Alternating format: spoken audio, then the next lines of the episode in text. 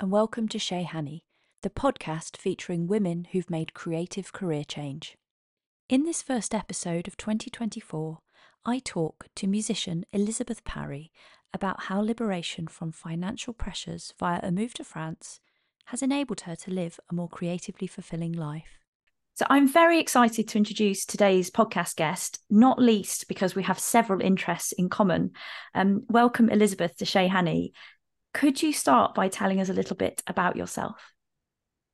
Yes, thank you for inviting me. Um, Hannah. I was so excited to discover your Substack because it struck me immediately how much we had in common, um, not just because we're both pursuing a creative life, but because we both come from a musical background. I'm, I'm a musician and a writer um, by profession and by lifelong practice. And my um, creative shift has been uh, focused on releasing myself from the pressure of the daily grind so that I can really focus full time on pursuing my creative interests. And um, I like to think that I've been fairly successful in doing that. And I'm really happy to talk to you about some of the exciting new directions I've been able to pursue since I have taken some big leaps in my personal life to, to affect those changes. Brilliant. So, can you talk to us um, about your career, sort of where you started, and maybe take us through that journey so far? Sure. I'm I'm a musician, a, a flute player, and like almost all musicians, my career has been what you might call a portfolio career. It's a lot of different elements all related to being a musician, but it's not one particular thing. So I've worked as a freelance orchestral musician. I've done uh, lots and lots of performing, and I still do. Um, but of course, along the way, I also teach, um, not classroom teaching, always private yeah. uh, students. Um, in more recent years, I discovered that I had a real passion for teaching adult musicians. Right. Um, I never thought I was a very good, very good teacher of young people, actually, but I love teaching adults, and yeah. that became um, a real focus for me in developing my career because I realized as I began to work with them as individuals that I wanted to help them create ensembles. I started directing ensembles. I started writing and arranging music for those mm. ensembles. I started running courses. And over a period of time, I started, I moved into publishing the work that I'd done. Um, that puts into a nutshell what was actually a very long process over quite a number yeah. of years. Um, th- but that was the musical side of my life. I've always had two strings to my bow, really, because in the background, I've always done a lot of writing. I've written quite a few books, um, nonfiction books that I've been commissioned to right. write. I wouldn't name them because I don't. Then they're rather ephemeral travel books and that kind of thing. Yeah. Um, I've um, I am a published author in um, in a in a quite a more serious sphere. I've written a, a memoir, uh, which was the story of my journey as the mother of a transgender child. Okay. Um, that's written under a pseudonym, and I'm going to leave it at that because there are yeah. certain elements of confidentiality that, sure. that, that were promised in the publication of that. Yeah. Um, but what that means is that I I am actually very passionate about writing, and I definitely want to do more writing. That was part of the reason I started doing uh, writing a Substack because I, when I discovered the platform, I realized that there was a really great intersection for me of writing and music and writing about music and reaching my audience.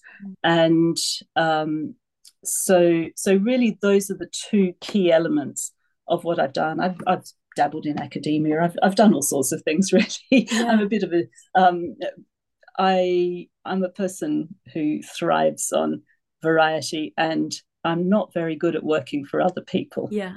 yeah i'm very I, much a person who needs to work for myself I can understand that very much. Um, and so you're still working as a musician, but you made a big life change um, a few years ago. Um, could you explain to us what that was and maybe what the catalyst for that decision was as well? Yes. Um, three years ago, I moved to France with my partner. Um, my partner is also a musician. He had spent um, all his career um, at a very high level in the London music scene. He's in the London Symphony Orchestra, right. and um, we worked together a lot musically. And as no one will have forgotten, three years ago, COVID struck. And when that happened, we and all of our friends in the musical world were faced with a huge crisis because for freelance artists, the the handouts were not there, mm. and especially if you, if you weren't over a certain amount, you weren't eligible for them. And yeah. so a, a lot of musicians were really in a position of crisis when COVID happened. We couldn't work. What we did wasn't very suited to going online, although I will talk about that in a minute. Yeah. Because I did actually manage to pivot to a lot of online work. But it made us start thinking as we as we tried to navigate creating an income stream for ourselves during COVID, um, it made us realize that actually with everything that we had now put online, we started to run classes. I uh, started teaching online and we started focusing on our publishing work. Yes. And we realized that we could do that from anywhere. Mm. And we'd both always loved France. And we knew that in France we could buy property far more cheaply than in the UK. Like most people, we still had a mortgage. Yeah. Um, if we lived in a very expensive part of the country, and um, we started to think about selling up, and we were very serious about it. We didn't want to keep a foot in the camp in England. We thought if we just sold everything, we could afford to buy a house outright, create a music yeah. studio, yeah. and start to do our own thing without the burden of daily financial pressure. Yeah. And that that would liberate us to pursue a different kind of creative life. So that idea was very much um, at the forefront of our mind. And concurrent with that, of course, was the fact that um, Britain had voted for Brexit. And we knew that that window of opportunity would close. And so the first summer of COVID, when we were allowed to travel in a very, very limited way, we got in the car and we drove and we had not any particular place in mind, but we had certain criteria. We wanted to be near an airport because we thought we would still go backwards and forwards for work and that people would want to come to our courses. And we found an area that we wanted to live in, and then we looked for a house and we found a house and we seized the day basically yes, and the house the, the the main criteria was that that the house would have the potential to create the music studio of our dreams, basically, which had to have a study each, um, had to have a, be a very large space, uh, enough to host concerts, um, enough for a recording studio, and we found we found a house that had that space. It needed a lot of work, and um, we bought it, and that was it. that was it. We made and we we we took the leap into the abyss and three years later we've done it and it's it's really worked for us and it's an amazing story i find this so inspiring because um I mean, you may know, or, or, people listening who may have read some of my posts might know that um, France and the kind of we tend to go there quite regularly on holiday. But this, I have this dream in my mind of one day we might make the move to France, uh, whether it's permanently or as a holiday home. I don't know. So hearing your story is is so inspiring to me. Um, in terms of my own sort of um, ideals going forward. Um, so what were some of the challenges that you faced along the way of making that uh, that move? The move itself was challenging uh, because we were trying to do it in the middle of COVID. Yes. So uh, that did not make anything easy. and um, just for one example, um, we we purchased the house. We knew that we had to move to get there before the 31st of December 2020. That was the um, WARP agreement deadline. Yes, of course. But there were no international movers um, operating at that time. So basically, we had to uh, put everything in storage and jump in the car with a few suitcases, some flutes, yeah. music stands, a piano, a digital piano. Yeah, yeah. In fact, not just not just one on sort of scissor legs, a full size yeah. clavinova, yeah, yeah. Um, coffee machine, and and off we trundled um, to a little rented cottage because we couldn't be sure that we were going to complete on the sale of the house, and we had right. to get there before before the um, withdrawal agreement window closed. Yeah. So it was, and, and, then of course we arrived there. Uh, it was cold. It was dark. It was wet. um, we were in a we're in a part of France with quite a strong regional accent. Okay. Um, my French is quite good. Well, it's a lot better now than it was three years ago, but even then it was quite yes, good. Yeah.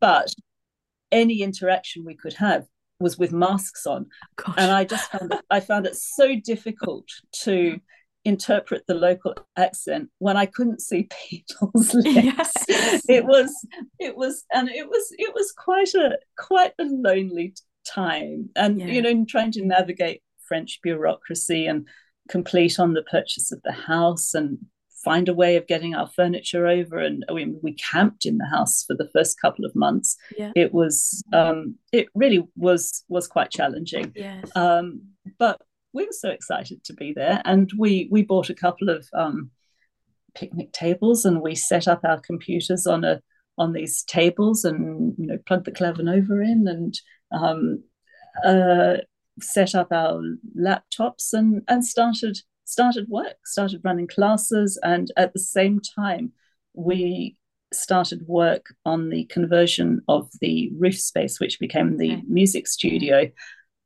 So I was trying to manage the construction project, which was not a small job, mm-hmm. and and work, and it was um, yes, it was very challenging. It was very challenging, but exciting. I yeah. think we we really were living in in quite a state of euphoria to have done it. Yeah. We we thought we'd done it. Um, and we knew that there'd be a lot of, of dust that had to settle, uh, literally, actually, because of the, yes. because of all the building work in the house. Um, but every day we could see the progress towards the yeah. end goal. Yeah, so that's so wonderful isn't it when you like as you say all those challenges but you knew that you were making this um this change for all the all good reasons and um, yeah yes eventually it would we, come we together very much we yes we very much had an end goal and and we just kept m- moving towards that end goal and and there were many obstacles but yeah. we we pushed through all of them and it was very exciting the the great final moment came when the um, my partner's um, got a con- concert grand piano. Very yeah, yeah. For those who don't know, this is a very very large instrument, um, seven seven foot grand, and that had gone into storage in the Netherlands with specialist orchestral movers had, okay. had taken and had been sitting in the Netherlands for six months. Was that so and, that it could be in the it, it was out yes. of the UK. Yes, I see. That's exactly right. Because once that once the curtain came down on the withdrawal agreement, uh, in, import of, of personal effects was subject yeah. to duty. Yeah. So so the piano went to the Netherlands, where it was um, babysat for six yeah. months while we did the building work. And the most exciting day was when the piano arrived and it was hoisted by crane up three stories in in through the window of the top floor wow. and set up and there it shall remain i think i've seen a photo you've got a photo of it haven't you on one of your um substack posts i think i've yes there is there's a video yeah. there's there's a video a video um, yes It's a video. Yes. It's it's quite it was quite an event. The whole village turned out I bet. to watch. yeah. oh, that's amazing. Um was it long then before the um the benefits started to manifest themselves for you? And perhaps talk us through what what some of those benefits have been to your move so far. The the main benefit of the move a, apart from a personal lifestyle benefit which yeah. has been tremendous actually. I mean it's it's a great lifestyle in in france. I'm extremely happy with it we haven't, you know, I read the UK press and I read a lot about the decline of the NHS and yeah. that kind of thing. You know, that those worries we don't have those worries, yes. and it's it's very it's very nice. Um, so there are there are a lot of personal benefits, but thinking about the the core reasons for the move, which were essentially to liberate us to mm. pursue our creative life, I think we started really to see that six months in once we'd finished the building work yes. because that building work did take a huge amount of headspace and and it was pretty stressful at times because as all building work is there were people who walked off site and you know, that on one occasion leaving us without a staircase that kind of thing um, it wasn't it wasn't easy. So i have to say it did get easier once we were able to move into our beautiful studio. We each had a study we had a recording space. Yeah. and at that point we started to be able to be much more productive. So the the two avenues that we've focused on have been building our publishing business. So what started as a self a few self-published arrangements has now been able to grow into a business that we have nearly 50 publications now and we have um, well, we have worldwide distribution through uh, universal editions and through in in Europe and Asia and um, Carl Fischer in the US. So, okay. as a musician, you'll know that these yeah. are, are, are, key names in yes. music publishing. So to to create a little seed business, publishing a few of your own arrangements into something that's that got that kind of reach, I personally feel is is an achievement to be yeah, proud of, and definitely. that's something that that we will um, we continue to build. So that's been one avenue, and the other avenue has been our um, courses. So I, as I mentioned earlier, I'm very passionate about working with adult musicians, mm-hmm. adult flute players. And previously, pre COVID, I, I'd been running international courses for about 10 years um, France, Italy, Greece, Spain, all over Australia, yeah. all over the place. And every time I did that, I had to hire a venue. It was quite a complex mm. um, operation. You hiring a venue, catering, uh, all the things around it. So, what we wanted to do was actually create our own venue so that we could run our courses in our own space yes. and have everything on hand and build um, a core of suppliers and venues for concerts and so on. And yeah. so, we this year we ran our second course, and when that course finished, it was fully booked out again for the following for next year.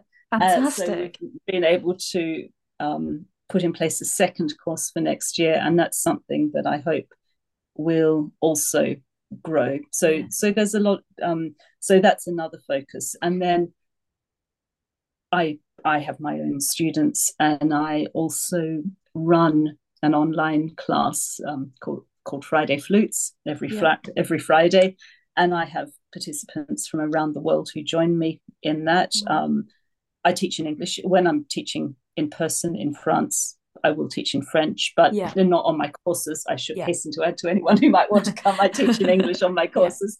Yeah. Um, but Friday Flutes, I have participants from the UK, the US, Norway, Italy, and um, uh, Greece in this current um, current batch, and so that's something we do every week. So we do that over Zoom and it's yeah. proved very very effective and so a class that used to just be confined to people i could see in real life yes. in london has become an international uh, yes. uh, venture and i find it extremely fulfilling and I, I love doing it and a lot of the music we we write and arrange uh, arises from my interactions with these students yes. because I get a feeling for what they what they need, or I, I might want to teach around a particular theme. So yeah.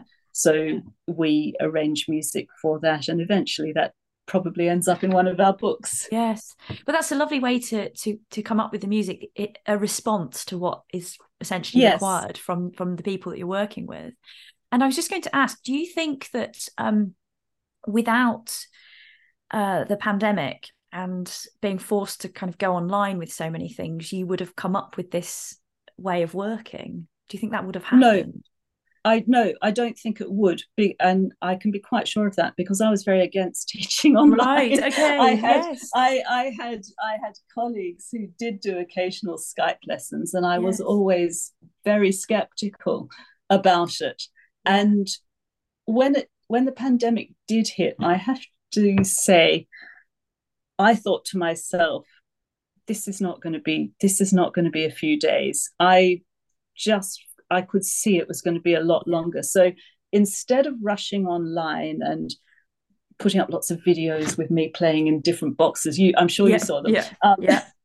I didn't do anything of I didn't do anything like that. I shut myself away in my study for about a month and I purchased recording equipment and video equipment and I taught myself to do things I didn't know how to do before, um, or editing, video editing, yeah. all that kind of thing. And then when I was ready, then I I launched a whole series of classes, and I felt very prepared yeah. for it. And be- I think because I laid that foundation, it might have seemed at the time I was a bit of a late arrival, but actually I wasn't. I'd really thought through what I wanted to do, and it, I think that created the footing for what came yeah. later yeah yeah and I, I, can see the absolute benefits of that because i think lots of people panicked and suddenly just threw it uh, sort of threw themselves into things but as you say without perhaps knowing exactly how it was going to work so that's a very a very measured yes. and sensible approach to it because at the time I, I, mean i was i was um,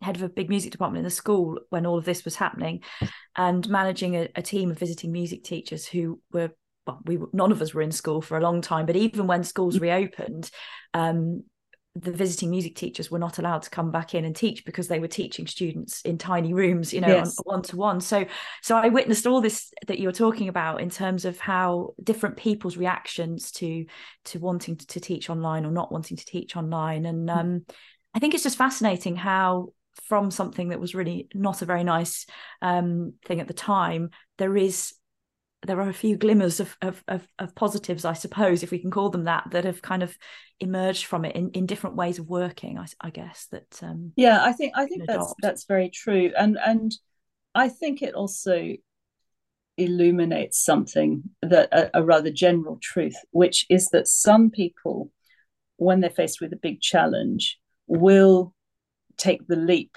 into to yes. doing some trying to do something exciting with it, and other people will very much withdraw yeah. from yes. the the challenge and i suppose that comes down to whether you're risk averse or willing yes. to take a risk and i'm very much a person who's willing to take yeah. a risk and i suppose that it's a personality thing yes. that really leads you know very clearly into the what came what came next yeah i think you're right absolutely um, and in making this change um not that you necessarily needed this, but did you have the support of your kind of family and friends and people around you in making your big move to France?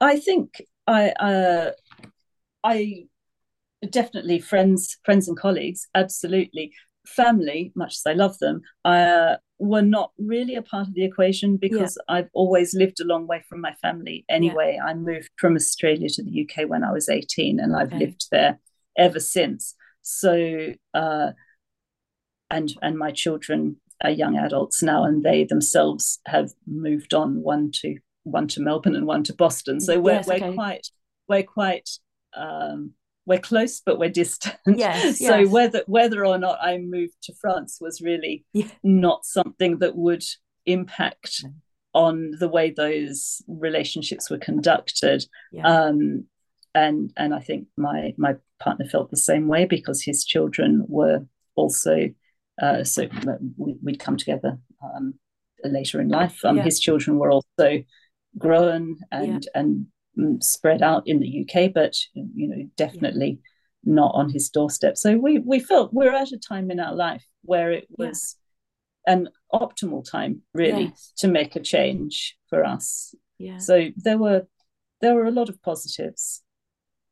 Yeah, and um, it's it's good that you yeah that you were at that point where you could you could just do that and it and it worked and, yeah and I think de- it sounds like you you know if, if if it had been a, a, different time when you know children were I don't know what doing GCSEs or something, yes, obviously you yeah. couldn't you couldn't seize the moment no. in the same in the same way. Although I'm sure I would have come up with something. Yes, else. you, found a way. I'm sure, but but yeah. it, it it it all all the pieces came together at, at yeah. the right time. Yeah, yeah.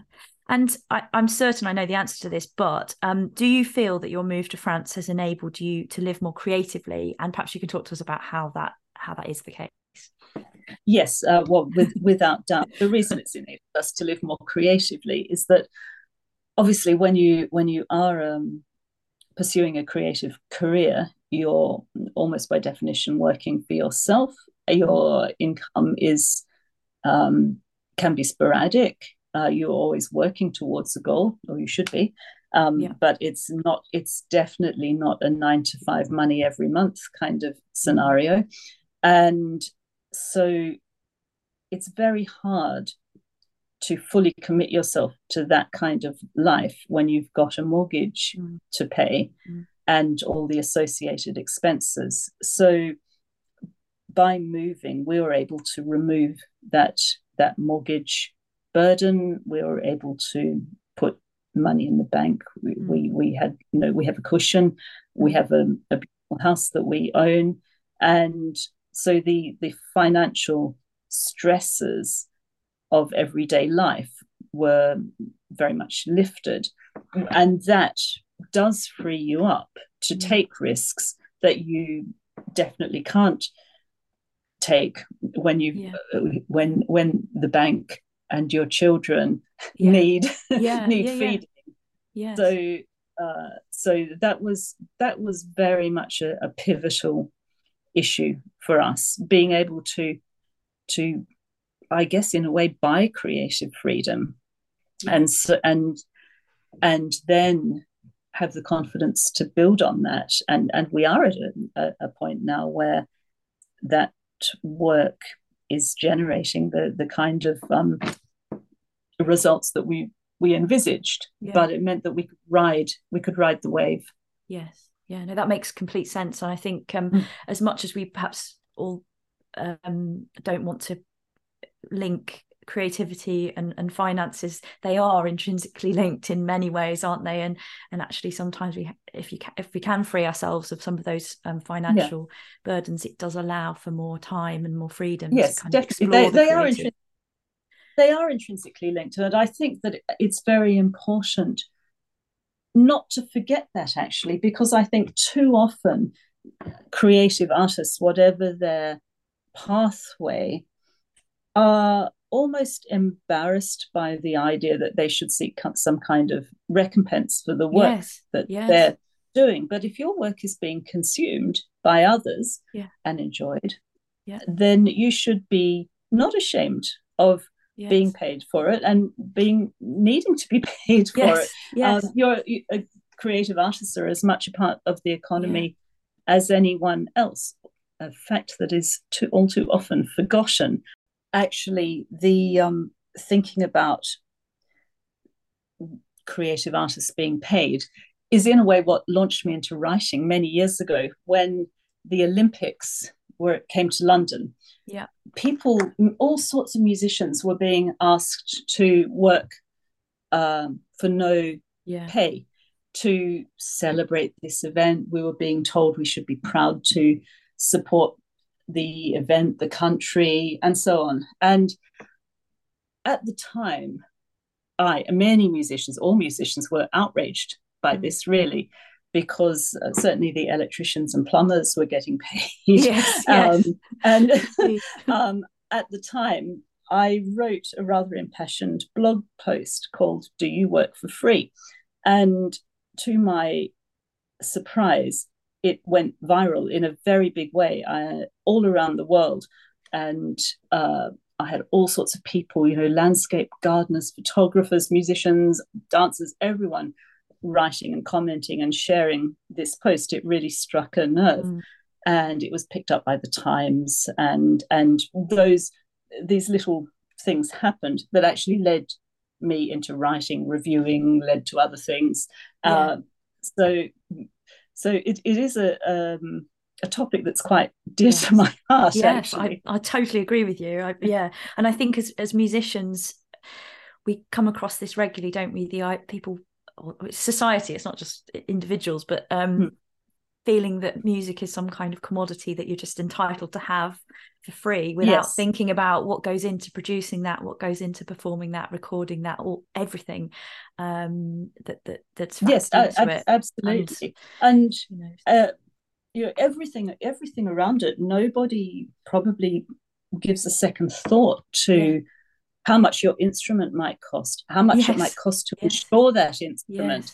Uh, quite apart from the years of training, yeah um, the the gradual process, mm, yeah. progress up the ladder, whatever it might be, yeah. the the costs of um, buying a professional level instrument are huge. The yeah. cost of insuring that instrument is huge, and the idea that you shouldn't be that you don't need to be paid because you're doing it for the love of it is uh, to to any any musician or artist really doesn't make any sense at all. But I suppose it's because most people partake in the arts as a hobby yes. um, or as a consumer of something lovely. And yeah. they think how lovely it is. And it must be lovely for us too. And yeah. it is lovely for us too but it's also a job. Still need to pay the bills yes. That's right. Yes. Yes i agree. Um so my final question what would be your um top piece of advice to someone listening who is contemplating a big life change? I'm a great believer in seizing the day I really think if something is drawing you to that, you should interrogate your reasons. Uh, yeah. Maybe running away isn't a good reason, but um, ask yourself why. Look at how you can make it work. Planning is really important. Yes. But at the end of the day, you can you can plan all your steps as you step towards the cliff edge but the last step takes you over the cliff edge and you do need to do that. That's the that's the moment you have to seize and that's the moment when you have to be willing to take the risk and hope that when you step over the cliff edge the wings that you've built will work.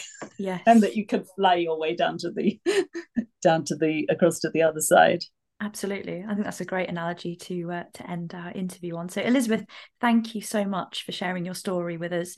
Um, it's so inspirational um, and it's definitely given me a few ideas as well for some future plans. So thank you.